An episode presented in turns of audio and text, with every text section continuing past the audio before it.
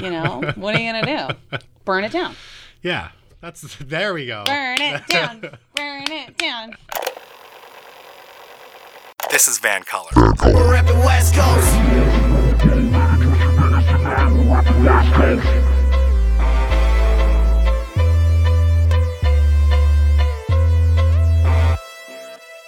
My name is Moamir, and today on This is Van Color, I'm joined by an otter and dress enthusiast, a Canadian poet, podcaster, and performer. She hosts Can't Lit, a podcast on Canadian literature and culture. She is a senior editor of Poetry is Dead magazine and the artistic director of the Real Vancouver Writers series.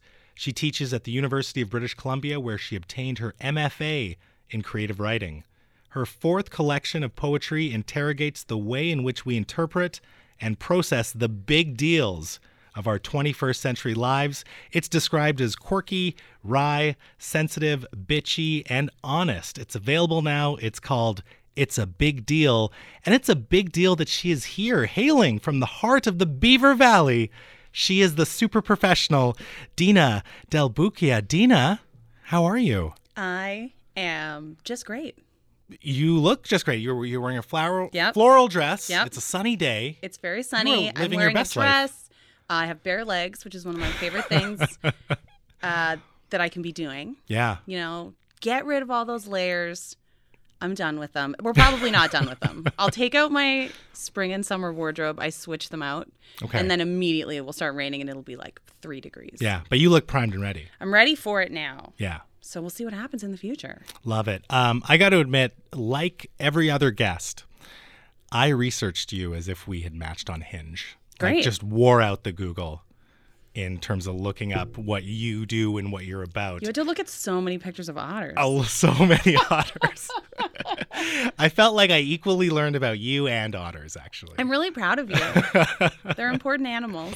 One uh, interesting tidbit of information that I did come across was your Rate My Professor's ratings. And my favorite review. I'm scared. I don't look at them because I got a really bad one a couple years ago that was so mean. oh, really? And I think someone reported it. It was so awful, and then it got taken down. I don't recall. It was basically like a total MRA review of Oh, me. Like yeah. it was, it was bad. Yeah, that wasn't going to be peachy. so- No, it was really bad. Wait, is this podcast PG? I said peachy. Oh, peachy. I Yeah. thought you said This, PG. this podcast can go G to rated R, wherever you want what to about take it. what about X? We can, Is that still a rating? we're gonna have to get into some into some real like graphic descriptions of things since it's only audio. But I mean, I think that's fine. You think that that's that's not going to get people off? Graphic descriptions on audio, for sure it is. People, how many people do you think jerk off to podcasts? uh, I hope all my listeners do. I encourage I it. hope that about mine as well. so we're doing great. anyway, back to this thing I'm scared of. Yes, the uh, the rate my my review or rate my professors the reviews. Uh, my favorite review was from one of your many five star reviews, and it was a student who wrote this. Even if you don't think you're funny enough, Dina will make you feel like you are. So I'm begging for you to extend that courtesy to me. 100%. I'm already doing it. Are you? It's already You're a natural. It's happening right now. Perfect. Yeah. Um, on fun and sexy topics, I really want to talk about our wonderful prime minister, if I can. I would um, not use either of those descriptors for him. So I'm trying to be nice before we. You're, Uh, you can be as nice as you would like to be. yeah. Um, so recently, the. And he also he used to live here, and he was like a substitute teacher here. I oh believe. yeah. Yeah. Right. Yeah, he's a big snowboard snowboard guy. One of those. I don't know. I grew up near a lot of mountains. Now I live near a lot of mountains, and Hmm. it's a real mixed bag. People who are interested in uh, shredding the slopes. Anyways, continue. Well, I I I noticed this week the social arbiters of social justice, the Conservative Party of Canada. See, that's a good joke. Great Yeah. joke. Great joke. Thank you. Total surprise at the end. um, I'm trying to work on my technique. Um, but no, they came out with an attack ad against Prime Minister Justin Trudeau, and they basically called him a fake feminist. And of course, this is on the heels of that damning uh, Maclean's cover article calling him uh, an imposter. So I want your opinion because I feel like you would have a big opinion on this. Is Justin Trudeau a fake feminist? One hundred percent. He's fake. Yeah? He's fake a lot of stuff. he's like he fake cares about uh, indigenous people. Mm-hmm. He fake he fake cares about whatever he just feels like. He's a rich white guy from a fancy background, and he doesn't have to care if he doesn't want to. So as much as you know, he in some ways and his party is more left leaning than our previous government. I mean, it's still by far in this like centrist attitude, and centrism is possibly the most complicit thing you can be. Mm-hmm. So, like, it's it's he's very fake. He's very fake. Do you think he's uh o- like he's it? You're taking a very cynical approach. Like you think Yeah, he, super cynical. So he you think he knows he's being fake? I of course I, I do think that. Okay. I mean, he wasn't he a drama teacher? He knows. He knows what he's doing. he like read some monologues. He did some scene study. He did some character work. Right. Um, I mean, of course He can a make it rain with his tears when he, wants. He fully can. Yeah, Yeah. I think he can. But again, I mean, everyone is going to have good and bad in them. Choices that they make Sure. are going to be good and bad. I I think to be a writer, you have to understand that part of it for sure. You can't just write a totally villainous character and I think have people think you're a good writer. Right. You know, like yeah. there has to be something in there. So I do believe that about people. But yeah, he's he's not he's not doing a great job. If I was giving him a rate, my performer My prime minister. prime yeah, read my prime minister.com. It's like a two stars. It's an oh two star. That's not bad. so it's pretty good. yeah. I mean, Harper gets negative two, right. but like he he two stars, but he could drop. I want to run an idea by you. Okay, let's hear it. Justin I'm ready. Trudeau. I don't think he's a fake feminist.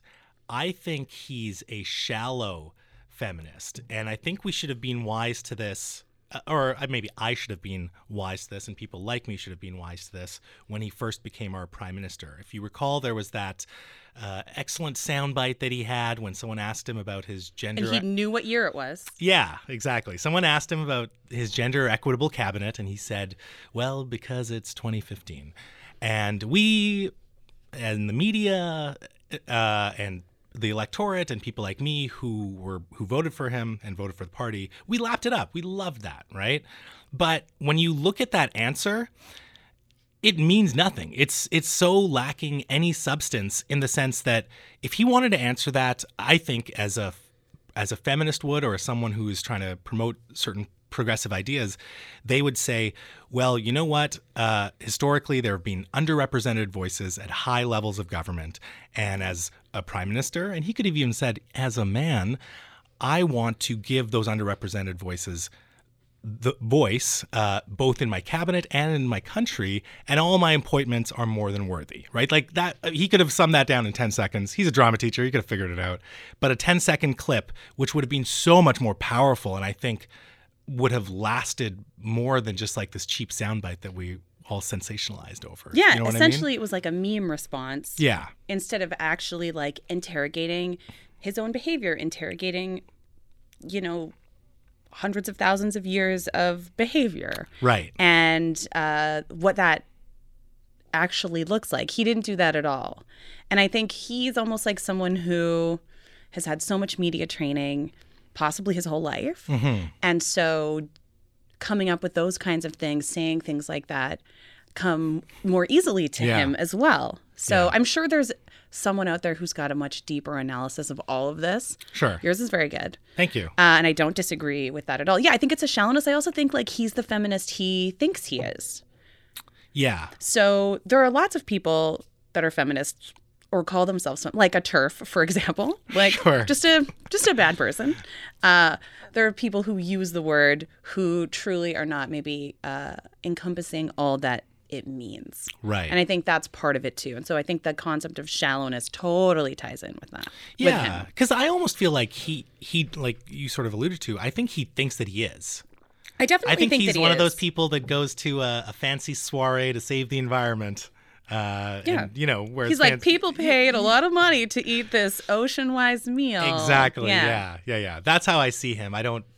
and I think that there's a separation between that and being fake because I feel like being fake is such a much more, again, cynical or I do purposeful think, thing. I do think there sometimes though is some level of intention, and that's where it gets murky. Sometimes you Yeah. are doing things in order to appear a certain way to people. Mm. So I think that's where the fakeness comes in, yeah, and also maybe to like be a person that you have projected to be, so that other people can keep seeing you in that way. sure. Yeah, and I, I mean, the concept of accountability has come up so much uh, in the past few years in a lot of different ways, and people don't like doing it. People don't like admitting they have made mistakes, Yeah. uh, whether they're legal or illegal. hmm People don't want to do that, and I think honestly, the more that you do, even if you are leading a whole country or so you're supposed to be, I think it's fine to admit any type of mistake Yeah, you know, to be like,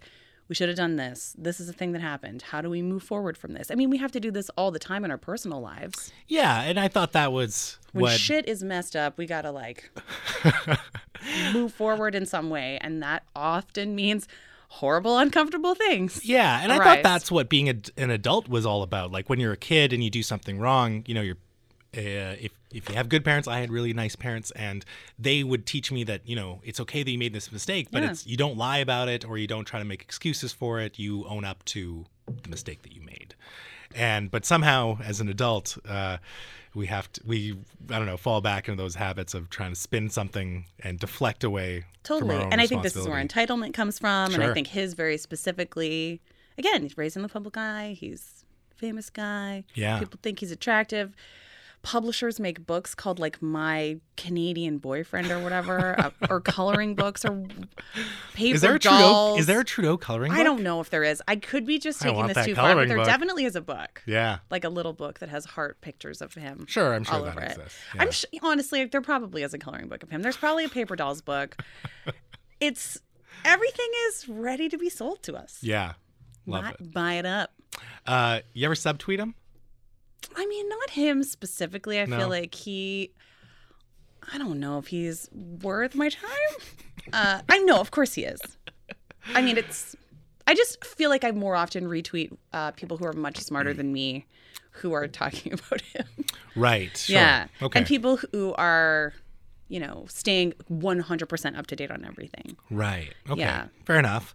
Um, on the topic of subtweeting, Sure. can you uh, explain to me exactly what constitutes subtweeting? Because apparently, my sources tell me that you're very good at this. I don't know if I'm very good at it, but I mean, subtweeting is essentially when you're tweeting about something Yeah. or someone, but you're not saying who it is. Yeah. Um, to me, this, and I, again, this is something that I also, I think I'm quite knowledgeable about, but Please. to me, it Yeah. also kind of, I think, finds a similar place with the blind item, which is a piece of gossip, usually about a celebrity, Mm-hmm. and they have been around forever, like before TMZ and everything that we have now. Uh, they used to be printed in like the newspaper, and then magazines would have them, and now they're online. What is the blind item? So a blind item is the same thing. It's a piece of gossip that is about a celebrity, but they're not identified. So there are clues Oh. within. So if you Hmm. know the clues, you'll figure it out. So it could be something like this star and her friend and you're like okay well this person is maybe on friends and then it kind of describes like was Oh. seen canoodling with such and such at blah blah blah so there's like it's very artful to me because you have to have the information embedded in the text Interesting. but it's not yeah and i've been very into celebrity gossip and writing about celebrities for many years. Sure. and uh, it's a really i think it's a very fascinating art form. It's really cool. And i think the subtweet is somewhat similar because you're essentially making a comment about something but you don't want the other person to know. Right. uh, you're just like you're trash talking them but you're not addressing them. So you know on twitter you can tag someone you can say at whoever hmm but you're not doing that. Yeah. But it very clearly is about them or a particular situation or whatever And you're taking it from this artistic perspective of creating like the shroud of mystery and like clues embedded within the subtweet itself. i think sometimes i am yeah Yeah. I mean, That's I- cool. That I did not know Yeah. about subtweeting. I thought I was just talking shit without I mean, it definitely someone. is. It is. But for me, I, I like to take things, even especially like the worst, pettiest parts of myself, and just really make them into art. yeah. That's where I like to go. Take my pettiness, just like churn it up, pour it out That's a great way to some kind of channel art form. to channel pettiness. I think so. I mean, I don't know if it's good or bad for me or the world. Yeah. But sometimes it just feels like what I have to do in the moment now, to get a little bit of uh, what is it, serotonin? yeah. Yeah, just like run through my my brain. yeah, Would you recommend it for uh, someone who's feeling a little blue, I'm I'm I mean a little I'm frustrated with the world? listen. I'm not a professional uh, Twitter doctor, but yeah, definitely Yeah. do it. Do it. Everyone, do it. I love it. Um, b- before we talk a little more about subtweeting, I w- this blind item thing. Uh, I love how you describe that. I, I did not know that that existed. But is that how we got like urban myths with Richard Gere and the hamster and like I'm sure and that's- Marilyn Manson and his rib? Is that Yeah, I'm sure all of that stuff definitely comes from these types of things. Yeah. And it also comes from things like the National Enquirer when they started up. They obviously Mm. are picking up on that kind of news. But I think it's more known now that they get paid a lot of money. Like they try to want to run stories and try to run fake stories and then people will pay them not, Not to to run it, it, right? yeah. Like that's their that's their whole game. Yeah. Why who even needs ads when you have that? like that's amazing. What a what a genius Your concept. your whole game is to get paid to not do business. That's a great game. It's basically like you're paying someone to sign an NDA after you've done a bunch of stuff, but like a, in the, in the media. right. Yeah, Yeah. it's very strange. I love how, um, you know, when we're talking about subtweeting, in this very short time, I feel like we've developed and coined all this new social phenomena, uh, mostly because of social media, but also just because of societal change, like whether it's subtweeting or ghosting or sliding into DMs. It's this whole like behavioral field that we hadn't really thought about, or at least uh, coined or had before, uh, that we can now introspectively obsess over. Um, and it's caused a lot of people to advocate for unplugging.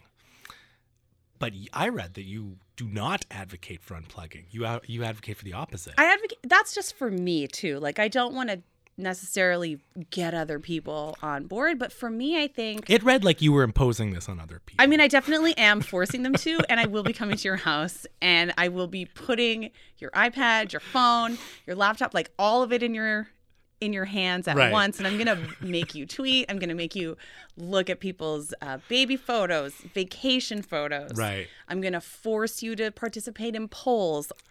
It's to be really intense and you're to hate it. Any top ten list, you're gonna click through You're going to look at every single slide in that slideshow. yeah. Yeah. uh, I just think part of it for me is like going back to, uh, I don't know, it's like an acknowledgement that this is who we are and this is how we live and we are participating in this. Mm-hmm. And I think it should be more about, yeah, you know, you can take a break. Like you don't have to be glued to your phone all day, just like you aren't glued to your, hopefully, job or anything that you're doing in your daily life. Mm-hmm.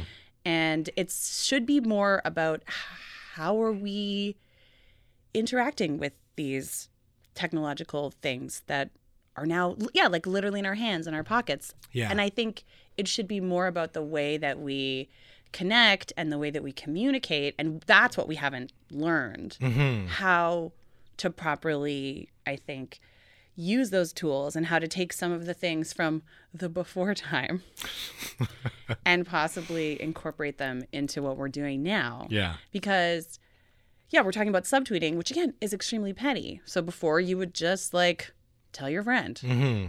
you'd be like oh my god you have to come over i got three bottles of rose and we got a lot to talk about but now you can just tell anyone Right. so i think a lot of it is about how we are learning to interact and if we are learning anything Mm-hmm. or it's just this behavior that we're barreling into Yeah. you know? So for me, a lot of my ideas come from online. Uh, I love connecting with people in a way that is enjoyable to me. Uh, I'm also I'm very extroverted, uh, and so I kind of always want people to be interacting with me and around me. Sure. And the internet makes that possible for me. Yeah. But I also know there are a lot of introverted people who otherwise wouldn't have made connections Right. without the internet. And so the problem is the more stressful parts of society start to come in regardless hmm of, you know, how you want to structure your life because they're just they just can. Like Yeah. they have the ability now to do that. And of course, yeah, there's lots of other things, you know, movements that have come about that maybe would have been more grassroots and different that are way bigger, you know. Mm-hmm. Black Lives Matter, I don't know more, or even uh, I know a lot of uh, disability advocates Yeah. who have come together this way. And so, of course, there's good and there's bad. Yes, trolls are terrible. Yes, Facebook finally decided that white supremacy is terrible, and organizations that support that are not allowed on their platform. They came around. They figured it out. You know what? It only took 700 years. Whatever she says in the oh, in the in the Titanic when she's like it's been 84 years like Yeah. that. Yeah, that's yeah. what it's been. Sure. That old woman throwing the necklace in the ocean. yeah. Um, that's how long it's been for Facebook. They're like, white supremacy is it's a really nuanced topic. And you're like, no, it's not. Yeah. Why are we still doing this? Yeah. yeah. I- I think you bring up a really great point because I think we almost have to learn how to perhaps navigate some of these online platforms because you can build community and, and like, as you said you know there are people that are introverted or perhaps people that to find similar or like-minded people in their community whether it is uh, you know disability Or twitter or whatever else yeah a variety of other ways, like even, you know, physically distanced. those exactly it's a yeah. great it's a great way to connect and um, i would agree I, I don't i mean sometimes i have the i would say i have the privilege of being able to unplug for a weekend or whatever and that feels great but i would agree that we live in this world this is our modern world learning boundaries and setting those boundaries and knowing what works best for you is probably better than swearing something off And again, if I you do it- if you do want to swear off to twitter or facebook totally cool I right? agree. But- It's totally fine. You don't have to participate. Mhm. But for me, it's it's. I I every year uh, visit my family, and we have a cabin, and it's at a lake, and it's in northern Washington. Mhm. Like I'm kind of bad at vacations because I have such a bad come down when I come back, and I think Mm. so. It's also kind of you know finding that type of balance when you're offline. You're like, well, I don't have any of this stress, but you're also like, oh, well, I can't talk to anyone, and I can't. Uh, I forgot to do this thing. So like that part of your brain also doesn't. I for me it doesn't shut off. Sure. Like I'm still thinking about stuff I have to do, yeah whether I'm doing it or not doing it. yeah You know. I yeah yeah exactly, and I and then to reiterate my point, I just think we just have to have that healthy relationship with that stuff totally and agree. whatever, and it it's different for everyone. It is. right. Um, now, what's interesting, I find, and why I'm also asking you about this, is because you have a book of short fiction called "Don't Tell Me What to Do," which seems to fly in the face of our obsessive self-help culture. Do you think that we are too obsessed with being told what to do or to find those life hacks instead of just living?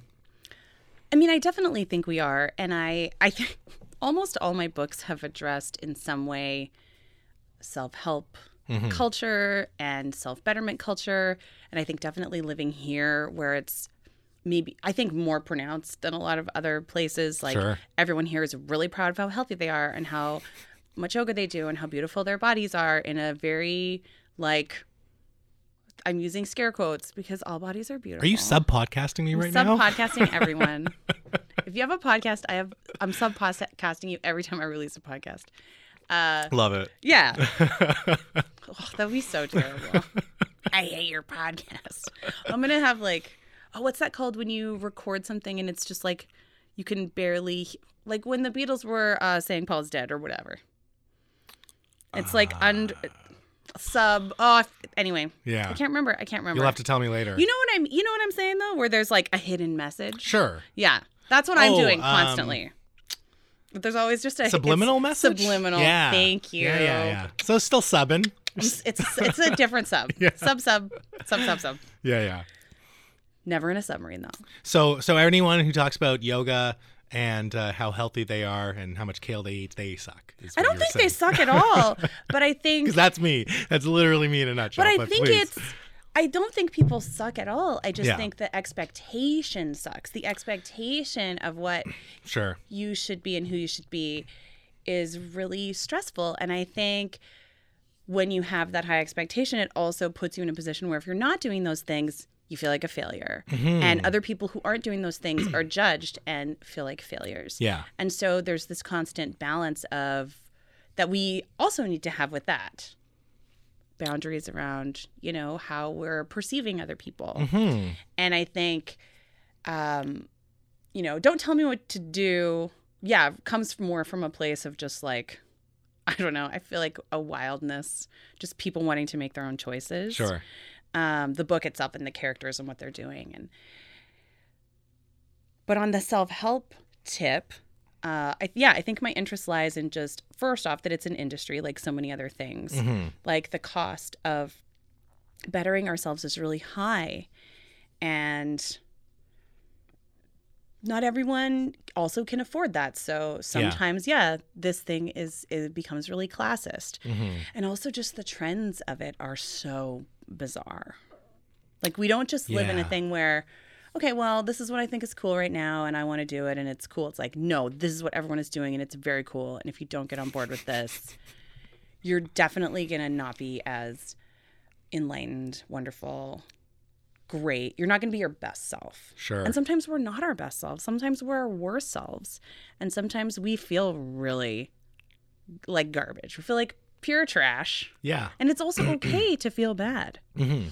And I think we're just told so often that we're not supposed to feel bad about anything, whether it's our physical body, whether it's our attitude. It's like that other thing too, like telling women to smile. Terrible. Don't do it. Uh, asking, you know, wanting people to be positive and stay positive. Like maybe they can't. Yeah. Maybe they just cannot Yeah. at all. I mean, I, I've been told that I'm a, a very positive person, and I think I magnetize that around me. And I like people that are, you know, happy go lucky positive. But I think it it lacks such an expectation to think that, uh, or uh, it lacks such empathy to think that everyone should be positive because you don't know what someone's going through, or you don't know what someone's day day to day is like, or you know what's happening in their lives. And I think you're right. I, I I've uh, I've been you know obsessed with self help culture for a period in my life, and it, it helped me in a lot of ways. Like I learned a lot and learned to critically think. But I found there come there came a point for me where I was like, I'm more concerned about thinking in all these different frameworks about how to optimize my life than actually like living a fulfilling, fruitful life, right? And even just the focus of that. Um, and it took me that to learn, so I don't have any regrets. But I do, I do find it so fascinating people that get all in on self help because I was one of those people, and a lot of us do it Yeah. and we're just trying to find an answer. We're just trying to find something to get into a groove. Um, and maybe that, you know, maybe you will find the channel through. Yeah, that. for sure. And I mean, again, this is speaking as someone who just downloaded an astrology app three days ago. Oh yeah. So, like, you know, I think it's again. How was your? Uh, about sorry to interrupt. Yeah, How was your Mercury retrograde? terrible. Uh, I actually today ended up sending some emails that I had totally put off because I was like, my brain isn't working at all, so I can't handle this. Yeah. Interesting. So it was really like I had to just everything was very day by day Yeah. during that time for me, Okay. uh, and I was doing more thinking, less action. This morning, I did a bunch of action items on my for this week 14 part to do list. Did a bunch. Wow. getting them done. Is that the magic number? Fourteen. No, it just happened to be this particular week. It Okay. cha- it's it's got to change week to week, you know. Uh, I think some people also struggle with routine because they get bored and then they're unable to continue, uh, you know, doing those tasks. They get restless. They need a little. They need to shake it up. Not everyone is going to be the same. It's so prescriptive. Yeah. Yeah. And it's also sometimes you might um, be trying to quote unquote fix one part of your life, thinking that's the problem, when you're actually you're not getting into something deeper than maybe that deserves a little more attention, We're right? all it's constant. Like this, you never get to just be unless you choose to be. Right. Like you can choose to just be like, okay, well, I'm just gonna be, as I said earlier, like I'm just gonna be a mess right now, and then I'm gonna work towards something else. Yeah. It's always small incremental stuff that you have mm-hmm. to adjust, interrogate in yourself, whatever it is. Yeah. There's just so much introspection, sometimes. You know, Yeah. sometimes it's good just to not think about that stuff. uh, the other thing too is I think that puts so much into you and on you, and Mm-hmm. sometimes people stop thinking about other people. Like Right. ask other people how they're doing, find out what's going on with them. Mm. You know, see what else is happening out in the world. And I think sometimes self-help culture really puts the onus on you. You are the arbiter of change and everything comes from you. And it's like, yeah, but you're involved in all sorts of relationships. You work with people, you see people uh, in customer service roles all the time. Are you, Yeah. at- you know, there's so many things around you and interactions that you have in a day. Are you considering any of those people? Right. Yeah, that's a great point. Um, I want to talk about your new book. Okay. It's a big deal. Yeah, it is. Congratulations, by the way. Thank you. This book is all about navigating the big deals in our lives. So let's start from the beginning. To you, what is a big deal? I mean, I think I wrote the book to kind of avoid ever having to question. say this is a big deal. Right. But so many things are, and I think it changes all the time. Mm-hmm. Like sometimes something will be a huge deal to you, and then two years later, you're like, why did I even care about that? Yeah. Like it was so. But that's most things, right? like as you get when you get older, there's so many things you look back on and you're just like, why did I ever stress about that? Right. I mean, I still lots when people say like they have no regrets, it just always sounds like lies to me because I think it's it is also fine to have regrets. It's fine to be like I should have made a different choice here. Yeah. Because that also means you're thinking about correcting. It's good to have regrets, but not beating like depending on what it is, Yeah, but yeah, beating yeah. yourself up over some stupid thing you did, right? For sure, for sure. It's like this whole thing that we have now where everyone's there's always memes about like people lying awake at night with anxiety from something they said right. at a party. Yeah. There's like a million memes Yeah. and like little web comics about people just worrying that they said something at a party that was awful. Yeah, I won't sleep tonight after this podcast. Yeah. I'm taking t- a tally an inventory of all the straight to bed. stuff. I'm just going straight to sleep. you're, just- you're killing it. Um, yeah. Well, I- I like this idea of talking about things that are a big deal because, as I said, um, when you look back in time, and if I look at things that I thought were a big deal when I was 20, none of that stuff mattered. Yeah. So now the stuff that I think is a big deal as 34, I'm curious how I'll feel at 45 looking at looking at this stuff, right? Yeah, for sure. And I mean, even in writing about things, Mm-hmm. some things I was looking back on, and some things I was thinking about now, uh, whether personally there are, is some personal stuff in the book, or whether about the world overall. Mm-hmm. And yeah, some things I was just like, oh, I thought a couple when I started working on the book, like maybe I would write about this, and I just didn't at all because I just wasn't interested anymore. Like it became not a big deal. Yeah. And I also was thinking about things that other people maybe consider a big deal. So it was more, uh, yeah, kind of outside myself. Like, what are the types of things that people think of as a big deal Right. out there in the world? Yeah. And how could I either maybe flip the script or find a new entry point to writing about that Mm-hmm. in some way?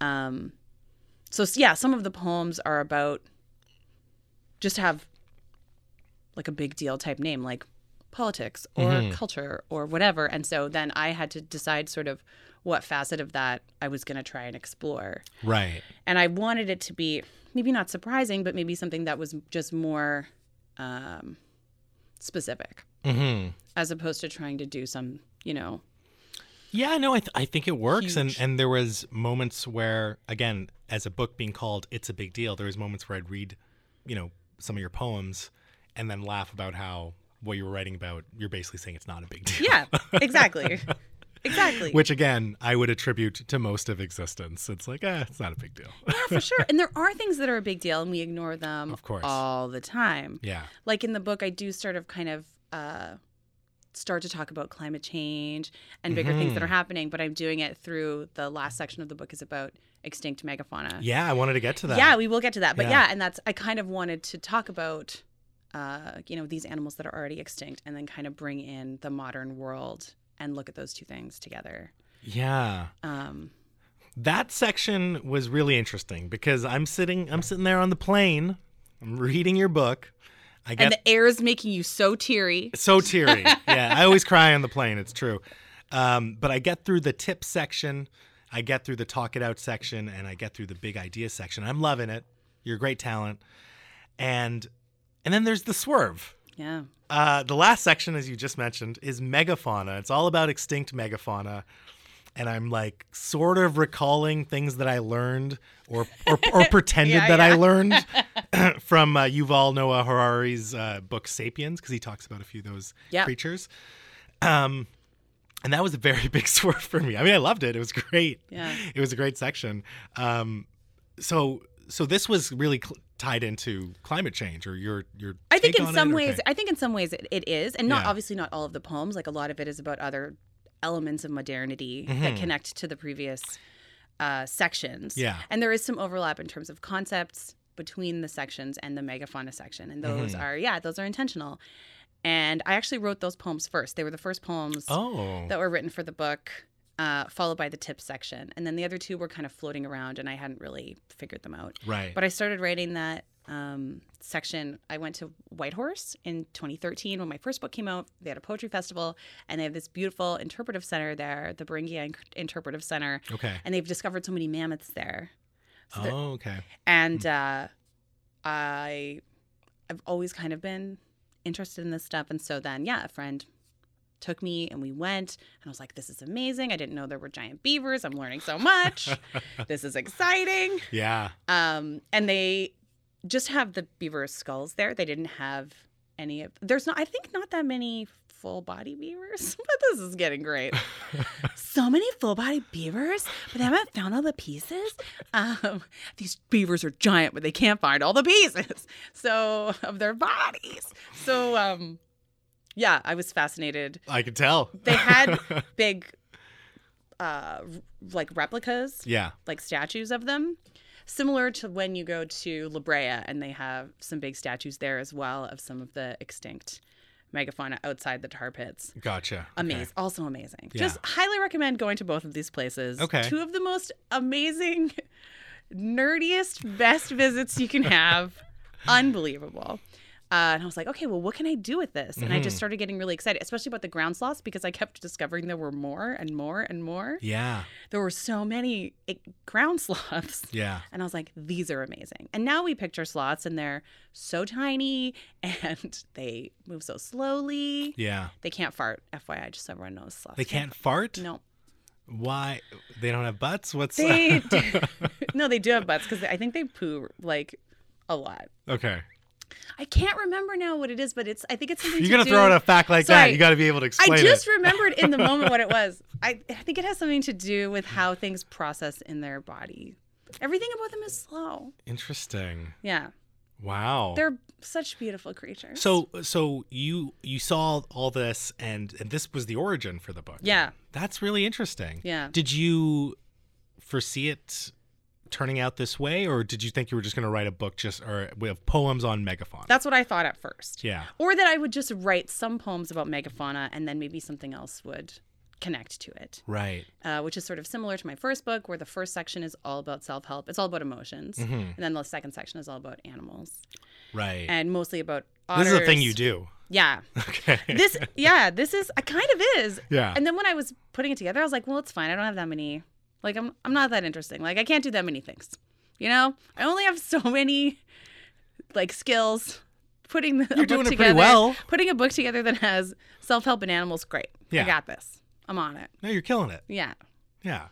I uh, so I'm just trying so when did you decide like okay, here I have these poems about megafauna but I'm going to expand it and and make it about these big deals in our modern lives. It was when I wrote the poem, It's a Big Deal, Mhm.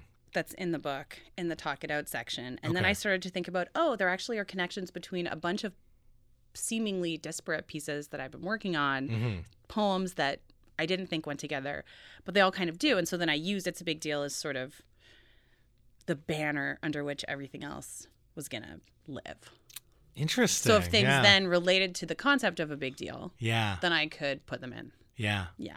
That's really cool. Yeah. I was very curious cuz I know I got to that section and it, it was a big swerve for me and I was not familiar with your previous works, but um that's really cool. That's interesting. Yeah, and I I do really love to theme things and have things be connected. A lot of poetry books aren't like this. There's so many ways to write a poetry book, but lots of books are, you know, poems that are, yeah, individual, and so they kind of connect in some way, maybe sectionally, but they might not. Right. Yeah, and I think overall, thematically, books usually have a thread. hmm Yeah, I just, I just got really into it. No, well, you've you've sort of illuminated what that thread is in, Yeah. in this for so for sure. Um, I want to stick to talk about uh, st- uh, stick to the megafauna section for just one more 2nd Um, the Mm-hmm. You book, think I want to stop talking about megafauna? That's wild. I definitely don't. It's all I want to talk about. good, good. Then you'll love this next question. Yay! Uh, it ends on the giant otter, Mm-hmm. uh, naturally, because you are an otter enthusiast. Yep. And I've always been a big fan of otters because anytime I've seen them, they're so playful and they're full of joy and they seem like they're good natured. And as we learned over the winter, apparently they can be pretty badass too. Um, but what is it about otters that, that speaks to you, that resonates with you? Well, just to go back to that, yeah, otters. Obviously, you're talking about the Chinatown otter and the koi that were eaten Yes. in uh, Dr. Sun Yat sen's classical Chinese garden, which was very sad, but also it was very exciting for people.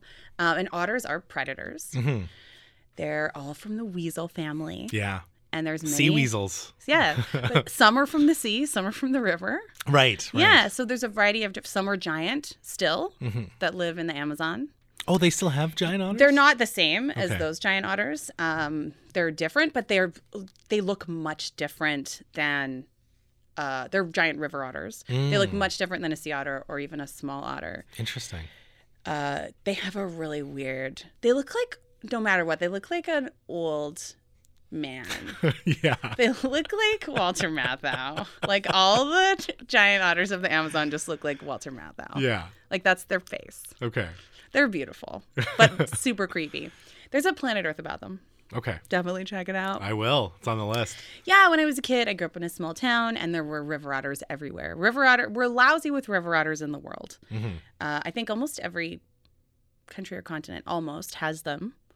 Um, Is that right? I think so. They're that common? They're su- river otters are super common. There's lots in Europe, North America. There's tons. Uh, there's Asian small clawed otters, and those are the ones that if you ever see people on Instagram that have pet otters, it's always those otters. Okay. because they're really small. Okay. Uh, they're like cat sized. Oh, so people interesting. uh, let them. They're smaller than a dog. They like running around their house. I mean, it's probably not the greatest idea. No, probably not. Yeah. Yeah. Um, but I was just always fascinated with them. They were, they were so playful, and I'd read a there, for whatever reason there were a lot of kids books about otters when I was a kid, Mm. and um, I learned about how they go up in the mountainside in the snow and they would build slides and they're yeah they really are some of the only animals that intentionally play Yeah. and they juggle rocks they They yeah, do juggle rocks. they make their own sli- they make their own slides like they're very very fun Yeah. so i was always fascinated with that and then uh, when i moved here i got really into the aquarium otters and sea otters because i hadn't really seen them Mhm.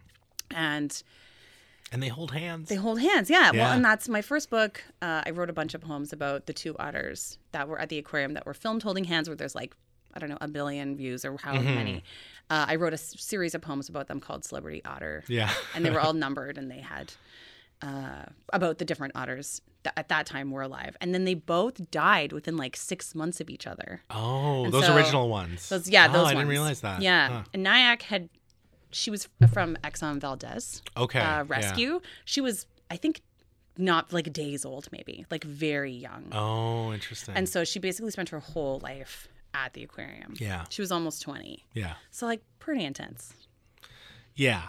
but she Yeah. had like obviously a more chill life than being covered in oil Yeah. I mean, it could have could have en- ended up Coulda being a lot worse. Yeah. I mean, they're already endangered, and then that's got to happen. I know. Terrible news. Terrible. So once I started, yeah, looking into different, like the different aspects of different types of otters, I got even more excited. Yeah. I was like, well, these otters do this, and these otters do this. And yeah, I saw a baby otter last year. It like almost destroyed me. It was one of the greatest things in the wild. Oh yeah. I was swimming and I came out of the water and it was just walking along the rocks. And I was like,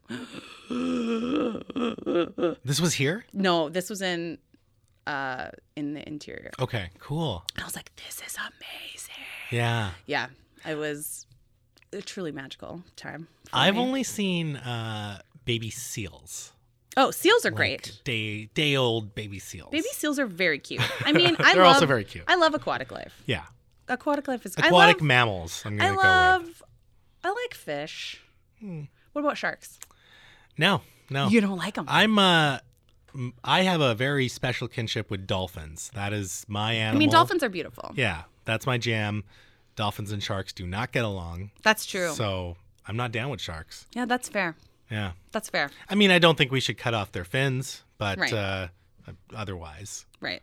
don't want to don't want to be friends. Do you with think a there shark. is a megalodon deep in the ocean that we haven't found? sure. See, this is this is what I came for. The full conspiracy experience of now this is what I crave. Yeah, Yeah. There- no, they're living there. because there are things in our natural world that are just breaking common knowledge and paradigms all the time. Yeah, they so if just you're going to tell me, these like super, super, super old fossils yeah, the other day that were like they were like this is the oldest thing we've ever found. Exactly. Yeah. And they're just they're changing the way that we look at the world and and I mean, we're not even talking about space and how infinite that is. So, you know, is there something that we haven't discovered or something magical in the ocean? Probably. I mean, I know that it probably isn't true, but I want to think that it is. It's probably true.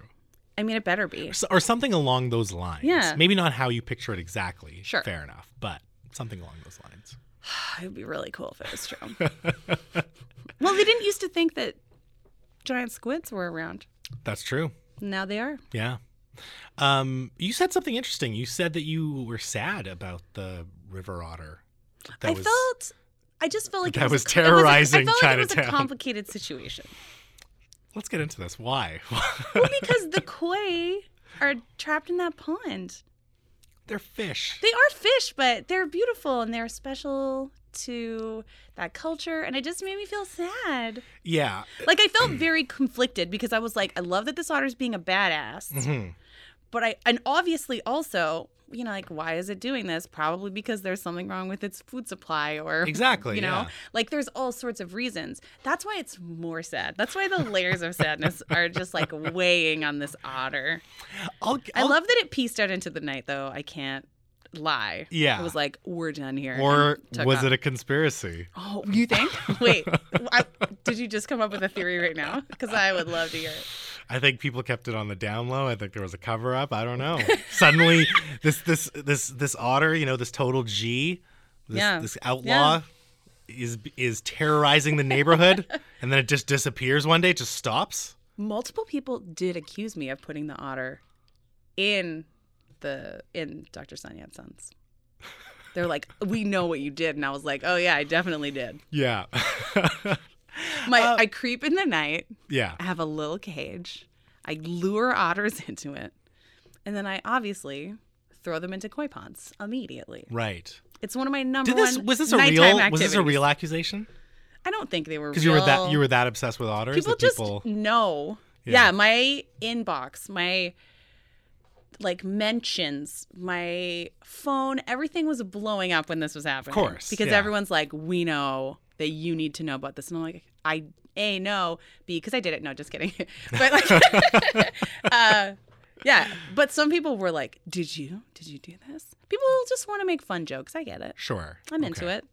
Um, It's a fun scandal for me to pr- potentially have captured an otter and Yeah. thrown it into this beautiful Chinese garden. Absolutely. I think it's interesting that once this was going on, and it was going on for a couple weeks, people started attributing like cultural narratives to what's happening, and they they, did. and they went Team Otter or Team Koi, and people were putting it through a colonialism uh, Yeah. framework, and then they were putting it through a housing framework, and uh, then it then it became problematic to be one team or the other. Um, so I'm I want to be very clear that I'm just talking about the animals and the literal Yeah, one situation. hundred percent. Like we're just talking about the animals. Please don't kick uh, seniors out of Chinatown. yeah, So I could say a bunch of other stuff, but like just yeah, that's obviously not what's going on, and that's not what we're talking about. I just love the the you know the free spirit of this river otter. Like Yeah. it's out there hanging out by the dumpster. It's not supposed to be in the city. Everyone is trying to catch it, but they can't. You know, can't be caught. And better we idolize this river otter as the legend it is than like you know Scarface or any of these other fictional gangsters. Like this river otter was a real gangster. yeah, like mind. people, dorm rooms gonna have huge posters of this otter. The Scarface Just- poster is done. That's done. That's over. done. It's the otter ripping off the koi fish's head. Yeah. Yeah. Yeah. That that I would rather people look up to that than I love it. Scarface. I know, of course, I agree. What if the otter has a huge mountain of cocaine that it rolls around in? No, no. Then we have some. Then we. Then we're promoting the wrong Yeah. values. I here. mean, it could. It's unclear, but lots of river otters do live uh, along the shoreline. yeah, Yeah. So we've kind of uh, encroached upon their natural Yeah, environment. and I mean, guess. they're obviously, as I said earlier, the world is lousy with river otters, so they can they can really survive anywhere. yeah, Yeah. clearly, Yeah, they're to- yeah they're total predators. They they'll tear into all sorts of things. yeah, Yeah. yeah. Um, aside from otters and dresses, I've heard that you're also quite knowledgeable about rom coms. Oh, I'm pretty knowledgeable. Yeah, I mean, you wrote a book of poetry based around uh, I did. rom coms, so I feel like you're well versed in this genre. Yeah, I co-wrote a book uh, with Daniel Zomparelli, who was uh, the original host of the podcast that I have, Can't Oh, okay, cool. And yeah, now that I host with Jen Sookfong Lee. And yeah, so I obviously have watched. I watched a lot of rom coms as a kid because they were almost like the safe kind of comedy you could watch with your family if if it was PG thirteen. Right. Yeah. You know. And and I think uh, up until recently, most rom coms were always PG PG thirteen. Yeah. Now we've started to get some of the R rated Yeah, for sure. rom coms, right? Um, what's your favorite rom com? I mean, I really love Moonstruck oh yeah. okay. Um, I just everyone in it is so good. hmm Cher is amazing. Um, I do love when Harry met Sally, but I love uh, Bruno Kirby and Carrie Fisher the best. Okay. They're amazing.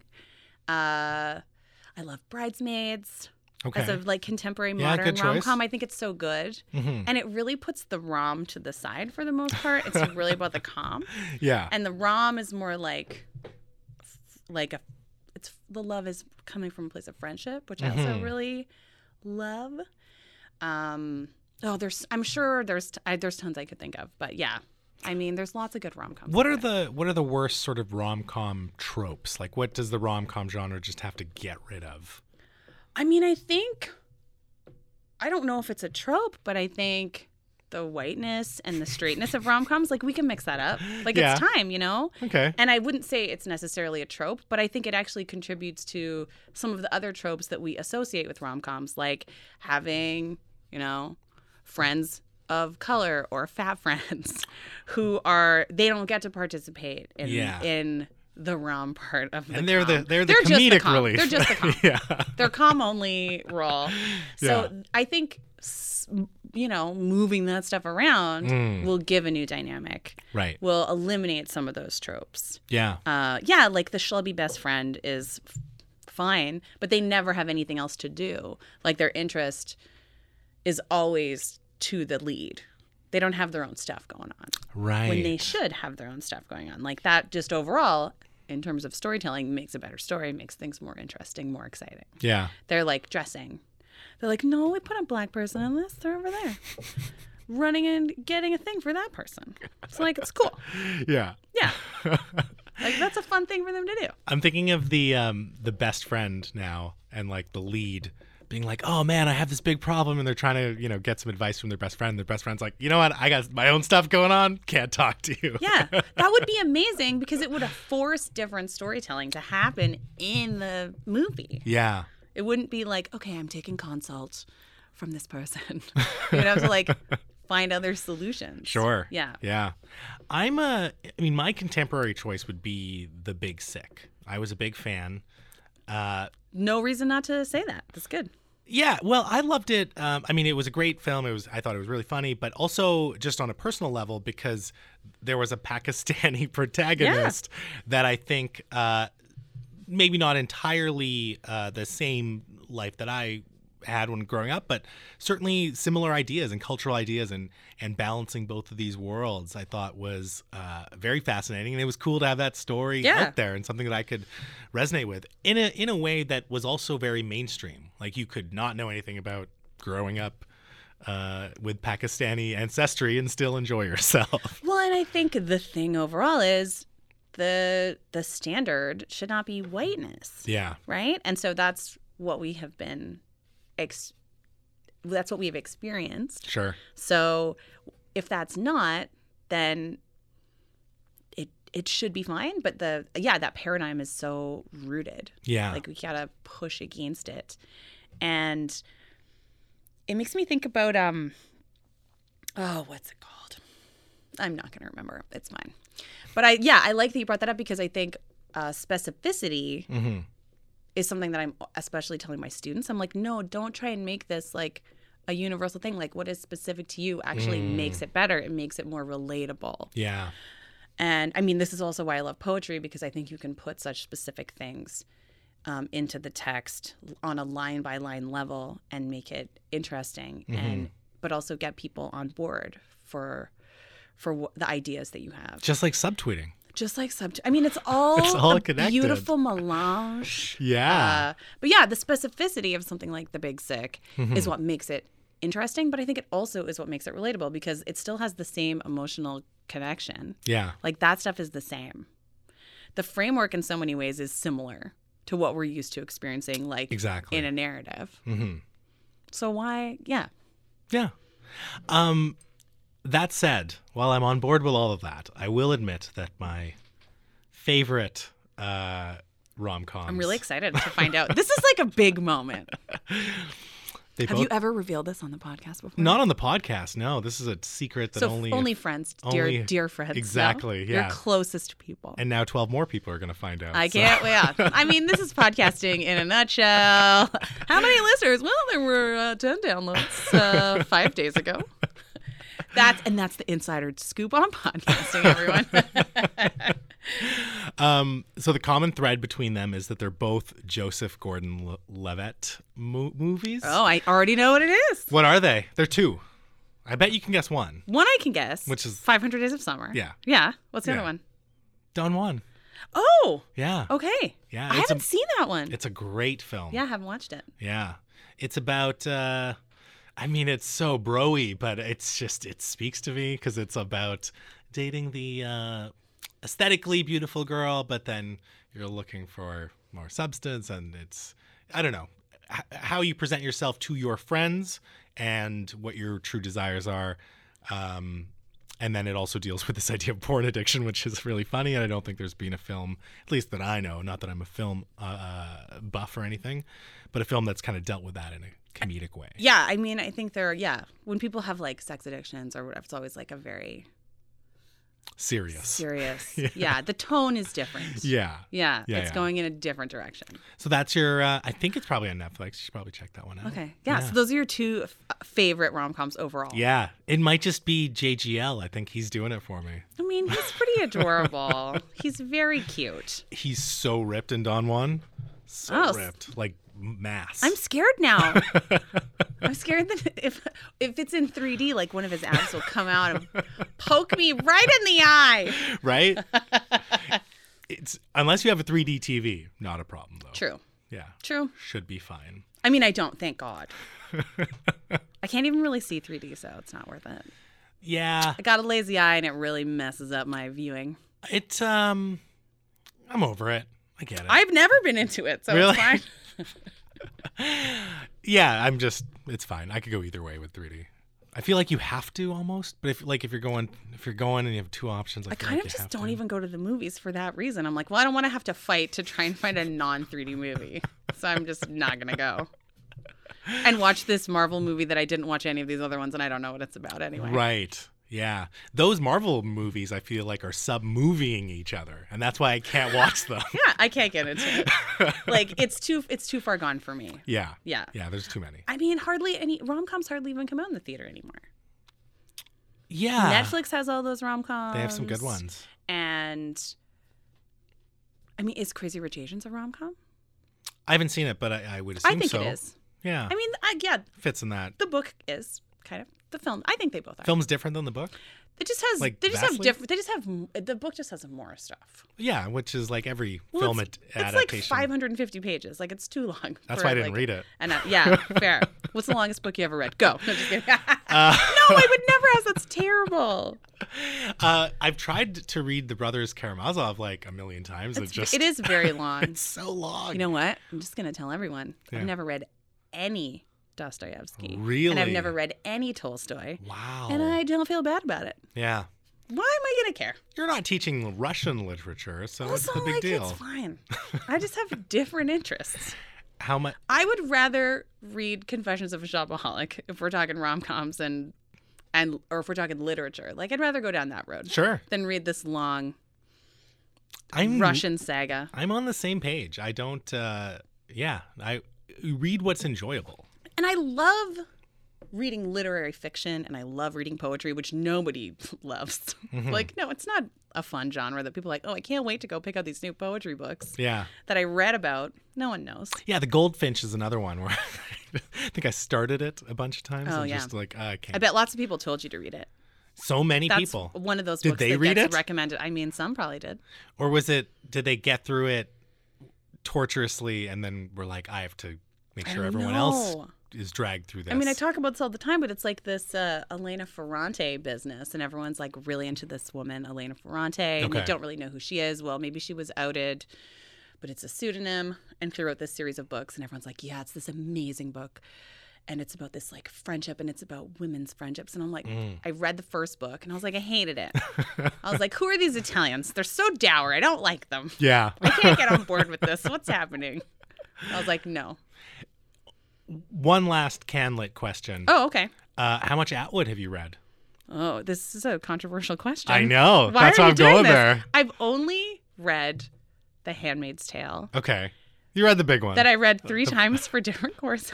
Right. So, like, here's another tip: if you're maybe trying to put stuff on your syllabus, it's been played out. Like, I had to read it three times, and that was just in undergrad. Like, that's enough That's a big score, though, when you're like, I've already read this. I got Yeah. notes from last year. for sure. But just like that's too much. Yeah. And I read some of her poetry. Don't even remember. Yeah. Yeah. Interesting. That's a Mm-hmm. hot take. It's whatever. She's fine. She doesn't need me. Yeah, she's doing quote just unquote, fine. Margaret Atwood doesn't need me. I mean, you already know that I was quoted in an article about her. I, Maybe you didn't see that. Oh, you I wouldn't have because no.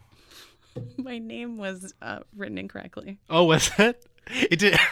Someone, I'm not going to explain any more about this, but this Yeah. uh, person who maybe calls themselves a journalist, I would disagree, uh, wrote this article, and it was called "Why They Hate Margaret Atwood." oh. and a tweet that not very inflammatory to be honest that i had tweeted was included Yeah. but i changed my twitter name all the time to be ridiculous things Yeah. and at the time it was uh, dina delbino and so the quote was from this tweet by canadian poet dina delbino and i was like this is the best what even is this who is is there anyone doing research here the answer is no yeah. so it was pretty funny That's amazing. it was not even a, like the tweet was quite mild. It literally was just about the shelf space that her books take up compared to newer writers Sure. or yeah. It it literally was just talking about like something I could prove with a tape measure. Mhm. It was very funny. Yeah. Um, no, I did not come across that. Probably for that reason. You would not have. Yeah. It uh, didn't make my Google filters. No, it could. There's no way it would have. Are you sad? I now? get no. I got up my game. I gotta like figure this one out for ne- for next time. For I the next mean, it's hard to do that. It is hard to do that. You're never Yeah. gonna know. No. I'm gonna change my name. I'm gonna change more. my name again. I've already changed it like five times since then. Um, so now that we've uh, we've talked trash about shelf space, before I let you go, Yeah. uh, can you read me a piece from your new book? Sure. I, didn't know I didn't know what your voice was like, so I was reading all your poems in my voice. I think that's I think I, think that's fine and I like it. yeah, but I think I I think it's a much bigger treat to hear from your voice. So. But I love hearing that from readers, like the way they think it would be read. Um, at my book lunch that's coming up. Uh, we can plug it. It's gonna come. This episode will come out before that. okay, it'll be April 7th Yeah. at Shenanigans on Robson. Oh yeah. The best bar in the city, hands down. hmm Uh, there's going to be pull tabs. There's going to be some pretty fun stuff, including that I'm getting some friends to uh, read some of the poems. So I won't be reading them, they'll be reading them. Oh, that's cool. yeah, so some are writers, some are performers. So it'll be really fun. And there'll be other activities as well. there may be a big musical number. You'll never know unless you show up. Oh. So April 7th, 6.30 p.m., Shenanigans on Robson. I think it's 1225 Robson Street in the main floor of the majestic Blue Horizon Hotel. yeah, Class it used to be the tallest building in the city. used to be. Used to be.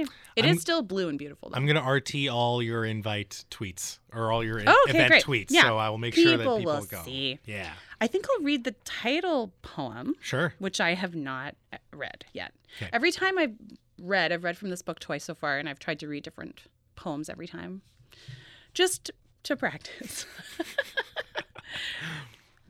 What's up, listeners? Here's some poems for you. Please enjoy them. it's a big deal. Like callers in the 70s when we were still small, like breaking curfew, like silicone versus saline, the kind of boobs we thought we'd grow, like a sale, but not on anything you want. The debates online after the debates are over, but no one stops talking. Like holding your breath underwater until you want to smash your own face. Like that time you grammar shamed me when my grandma died, and I just had to deal. Wow. Yeah. Yeah. I read. I feel like I read your book the wrong way, No, you and now I have the voice in my head to do it the right way. I think it's fine. Voice is hard. yeah. Yeah. No, beautiful. Thank, Thank you so much for sharing. Thank you so much for having me. This was very fun. How do people follow you? How do they find your book or your other books? How do they catch you around town? what should they do? You can go to my website. Mm-hmm. It's dinadelbucchia.com. You can follow me on Twitter at Delbauchery. That's D E L B A U C H E R Y. Best Twitter handle. Love it. Someone used to call me that. It was my nickname at a oh, former really? job. Nice. Just because I behaved wildly at work. yeah. uh, uh, also on Instagram at Delbauchery. Um, yeah, and if you're interested in Poetry is Dead, we're still publishing. It's a great magazine. Uh, we have one more issue coming out, and then we're shutting it down. oh, wow. and uh, it's just been a long run. fair enough. And if you're interested in local uh, live literary events, there's lots in the city, but I run one. It's called Real Vancouver Writers Series. Uh, you can find us on Twitter, Facebook. You can Google us. Uh, I think we have a website, but I think we changed the URL, so I actually don't remember. I think it's realvancouver.org. Cool. Yeah, and I definitely, if you're interested in literary events in the city, come out. Uh, we do four events a year, and it's really fun. And please listen to my podcast. It's called Can't Lit. Uh, we're on iTunes and Stitcher and everywhere you can get podcast and at cantlit.ca. Also on Twitter at cantlit. I've I have managed way too many. You have a lot going on. Social media But I, but I think you hit all of them, right? I think so. Yeah. Well, I have to say this was a lot of fun. Uh, I hope people pick up your book. Uh, it's a wonderful read. And it's always a pleasure to see the wellspring of talent coming out of this city and this province. It's really exciting. Yeah, and that's part of the reason why I do all the things I do. I just really believe that there's so many talented people here and I want more people to know about them. So For sure. it's all community stuff. Well, I look forward to reading more from you Yeah. and more from others Yeah. in the community. Thank you so much for being here. Thank you. Ladies and gentlemen, her new book, It's a Big Deal, is now available. Super professional extraordinaire. She is the co host of the Can't Lit podcast, the senior editor of Poetry is Dead, the artistic director of Real Vancouver Writers Series, and an instructor at UBC. She's a big deal. She is Dina Del Bucchia. And I'm Mo Amir telling you that in the city where you can be anything, be colorful. Peace.